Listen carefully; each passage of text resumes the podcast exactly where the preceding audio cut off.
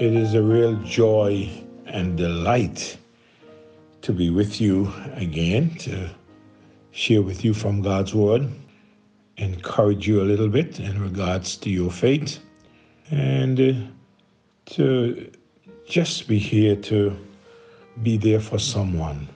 We are looking at the heroes of the faith. We covered quite a number of them. We started many months ago.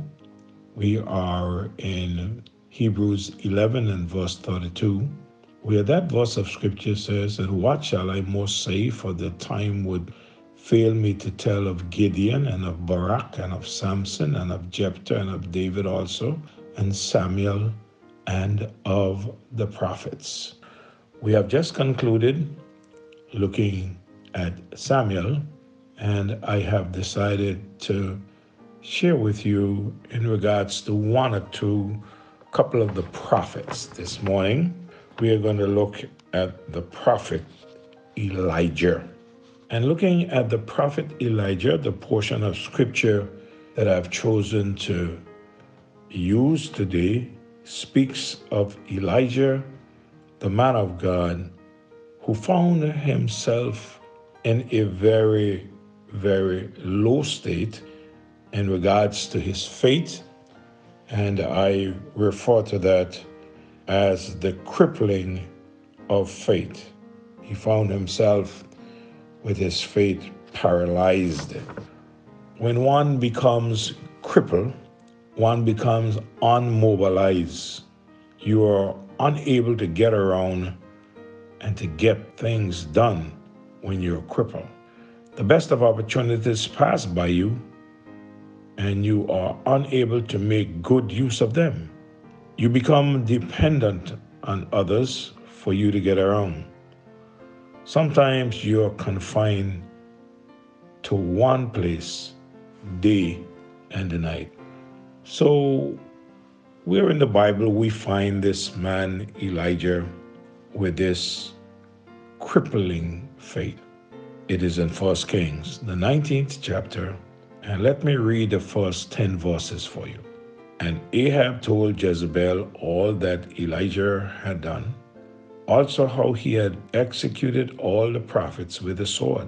Then Jezebel sent a message to Elijah, saying, 'So let the gods do to me, and more also, if I do not make your life as the life of one of them by tomorrow this time.' And when he saw that, he arose and ran for his life, and went to Beersheba, which belonged to Judah, and left his servant there. But he himself went a day's journey into the wilderness, and came and sat down under a juniper tree, and prayed that he might die, and said, 'It is enough.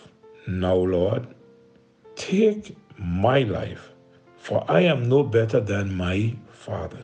Then as he lay and slept under the juniper tree, suddenly an angel touched him and said to him, 'Arise and eat.' And he looked, and there by his head was a cake baked on coals and a jar of water.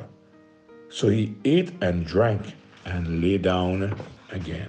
And the angel of the Lord came back the second time and touched him and said, 'Arise and eat, because the journey is too far for you.' So he arose and ate and drank, and he went into the strength of that food 40 days and 40 nights, as far as Horeb, the mountain of God. And he went into a cave, and he spent the night in that place. And behold, the word of the Lord came to him, and said unto him, 'What are you doing here, Elijah?' And he said, 'I have been very zealous for the Lord God of hosts, for the children of Israel had forsaken your covenant, torn down your altars, and killed your prophets with the sword. And I alone am left, and they seek to take my life.'" It sure sounds like one that has lost his faith. Anyone who ever read the book of 1 Kings chapter 17 and 18 would have to say that this man, Elijah, was a mighty man of God, who evidently had experienced a number of victories throughout his ministry. Permit me to mention a few.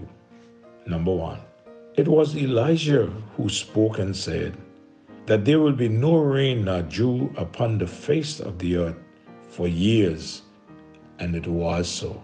You remember in 1 Kings chapter 17, verse 1, where the scripture said, "And Elijah the Tishbite of the inhabitants of Gilead said to Ahab, As the Lord God of Israel liveth, before whom I stand, there shall not be dew nor rain these years, except at my word."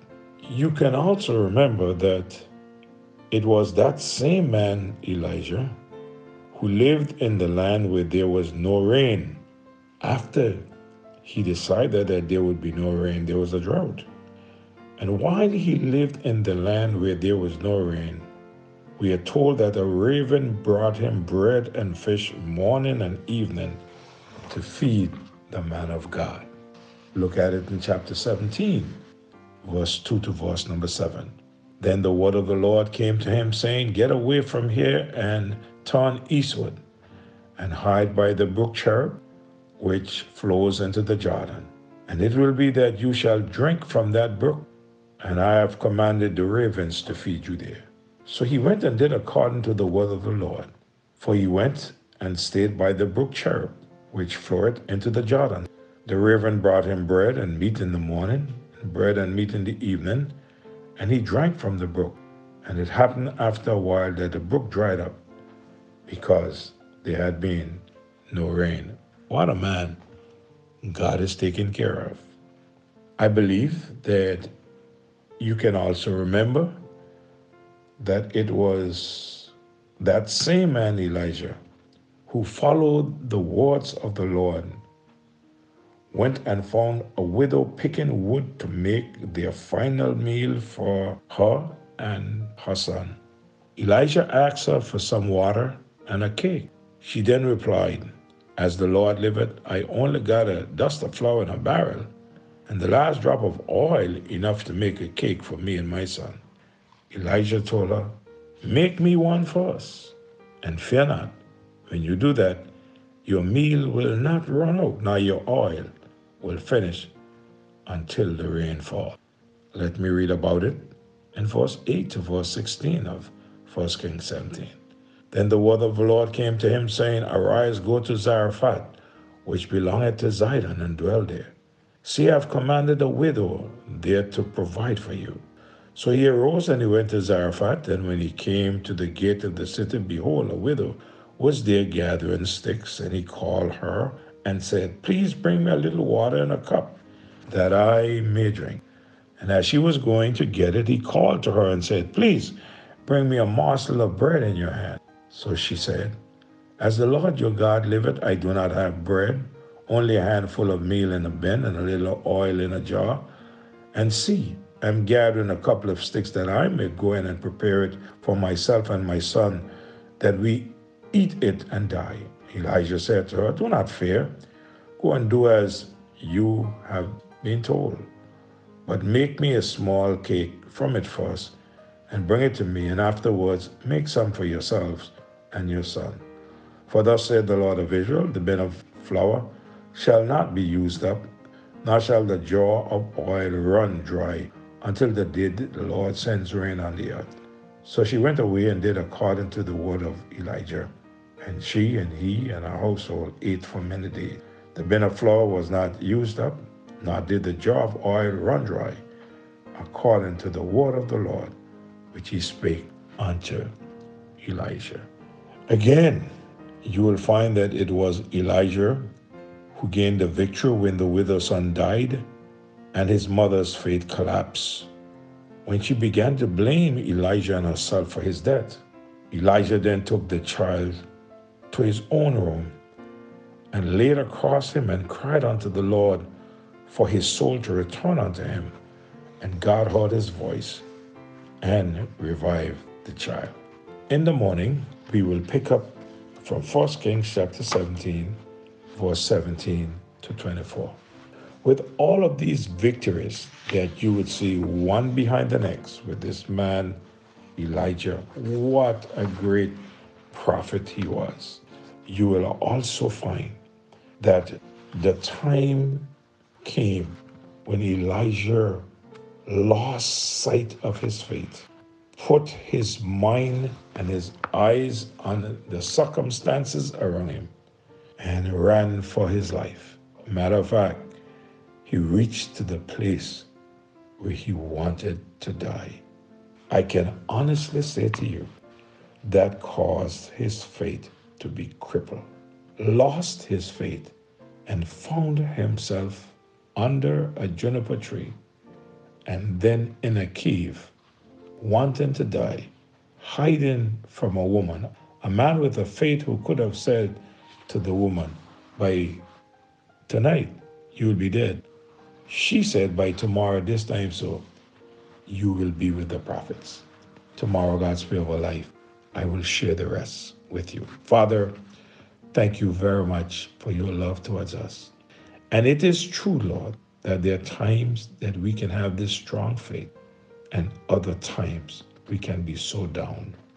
Here is one of your prophets, a great man of God, who allowed his faith, Lord, to be crippled, and he's hiding. But Lord, we thank you that you love us, even though our faith may waver. You still come to our rescue. You came to Elijah's rescue. I pray this day for your people wherever they are, whatever needs that they would have, whatever situations they are facing. If they are sick, have mercy upon them. Lord, if they need jobs, provide jobs for them. Whatever the situation is, be with them. Encourage their hearts. In Jesus' name I pray. Amen. God bless you. Have a great day in the Lord.